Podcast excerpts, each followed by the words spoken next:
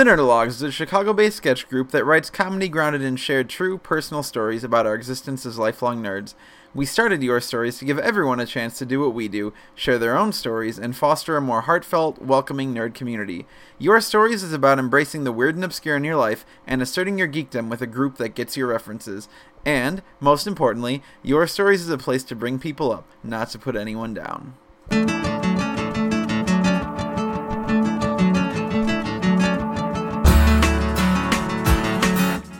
Hey everyone, my name is Eric Garneau, and welcome to the very first episode of Your Stories Online.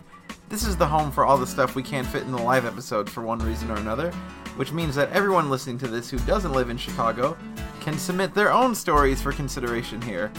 Uh, this time we've got two really good ones to kick off our online adventure, both from veteran storytellers who you've heard on the live show before. Uh, they are expounding on this month's theme of new beginnings. First, from South Africa, forensic accountant Jon Lester talks about the new beginning of coming out. Then Shawn Boyle talks about some recent changes to his worldview in a letter to his hypothetical child. Uh, we're really excited to share these stories with you guys, and we hope you like these online only episodes. So if you want to submit a story to Your Stories Online, email an audio file, preferably an MP3, of about 5 minutes or less to yourstoriesonline at gmail.com. We'll go through all the submissions each month and pick a handful for next month's episode. Our theme for next month, by the way, is fan fiction, so if that makes you think of something you want to share, email me your story by March 15th for consideration. Again, the address is yourstoriesonline at gmail.com. Uh, the next Nerdologue sketch show will take place on Sunday, March 3rd at the Public House Theater, 3914 North Clark Street in Chicago. The show kicks off at 7 p.m., and we are calling it The March of Madness. Uh, it's going to be a really fun, cool time, so check it out if you're in the area and would like to see some sweet sketch comedy. Alright, thanks guys. Now, on with the submissions.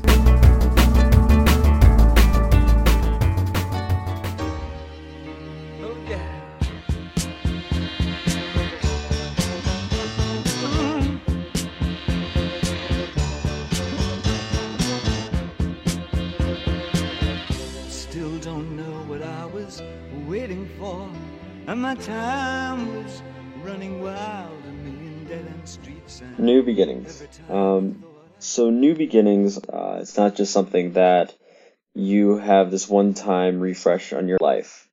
Uh, to me, new beginnings are something that you can do um, a hundred times, same thing every time, but it always feels new.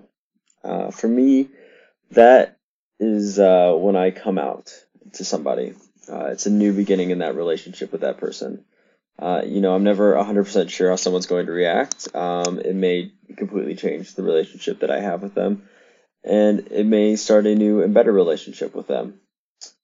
So, in my life, um, I've come out to many people. Um, come out to my best friends from childhood. I've come out to my parents um, and my family. Uh, I've come out to my friends on my favorite message board. But one of the more memorable ones for me, um, one of my most memorable new beginnings, was when I came out to my college roommates. My college roommates were the first set of people I came out to who I hadn't known my entire life. Uh, we had been, I had known most of them for about two years at that point. and with my friends who I'd known for a really long time, you know, I was very confident that it would be good. Like it would, they'd known me for so long, really they couldn't get rid of me because they'd be bored um, without me. But with my college roommates, uh, I hadn't known them that long, and really, I I was really quite worried. We lived in you know a four bedroom apartment, and it could have made them so incredibly uncomfortable that you know I was asked to leave the apartment. So the way that I came out to them was, um, of course, the most natural thing in the world. It was me walking into the kitchen with uh, Eric Garneau and uh, our roommate Josh standing there having a conversation, while Josh ate a banana suggestively at my face. And I said, Josh, what if one of us really was gay? And no, he's like, he just kept eating his banana. And I was like, well, I'm gay. And poor Eric, um, unfortunately, I had spent most of our time together, and I continue to, messing with him, telling him things, and then just uh, seeing how far I can go with it before he'll finally figure out that I'm screwing with him. But in this case, the one thing that seemed the most far fetched to him was the absolute truth. And Eric refused to believe me. He thought I was messing with him, of course, and told me that he was going to go watch Batman and Robin, a true couple that he knew had questionable sexuality. But after the initial disbelief and at least half an hour of me trying to convince them that I was not screwing with them, uh, including a call to my best friend Craig, who I'd come out to before a couple weeks before, and having him verify the situation, they absolutely accepted me. And I feel like that was a really important moment for me because it was a moment when I learned that I could learn to trust people who I hadn't known forever and that um, there would be people in my life who would be new. And, uh, you know, as I went through college and came out to all my college friends, and I've come out to colleagues and to new friends I've made outside of college, um, I, I think back on that experience and think about how, even after having to convince them for so long, how incredibly well that entire experience went for me and how great that friendship is for me. Um, I know I can trust people, and then I know that all of my new beginnings, while they may not all be great, will at least be good. Thanks.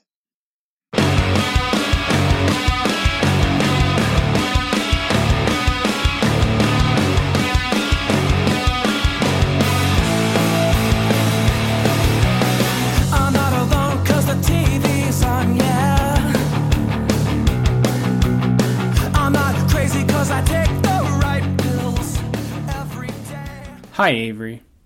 For the last year, I have been obsessed with my mortality, due in large to the responsibilities of parenthood drastically escalating the stakes of a potential early death. Or as the kids say, YOLO.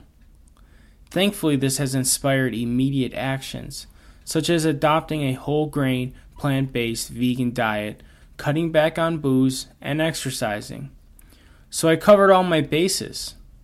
But I still don't feel better about my future. And I wonder if I fear something scarier than death. I believe the real fear that lurks in the shadows of my subconscious might just be what if I die alone? The fact that I was more afraid of death than loneliness is a sincere display of my arrogance. Because what if this short life is really just a party and I just stop getting invited?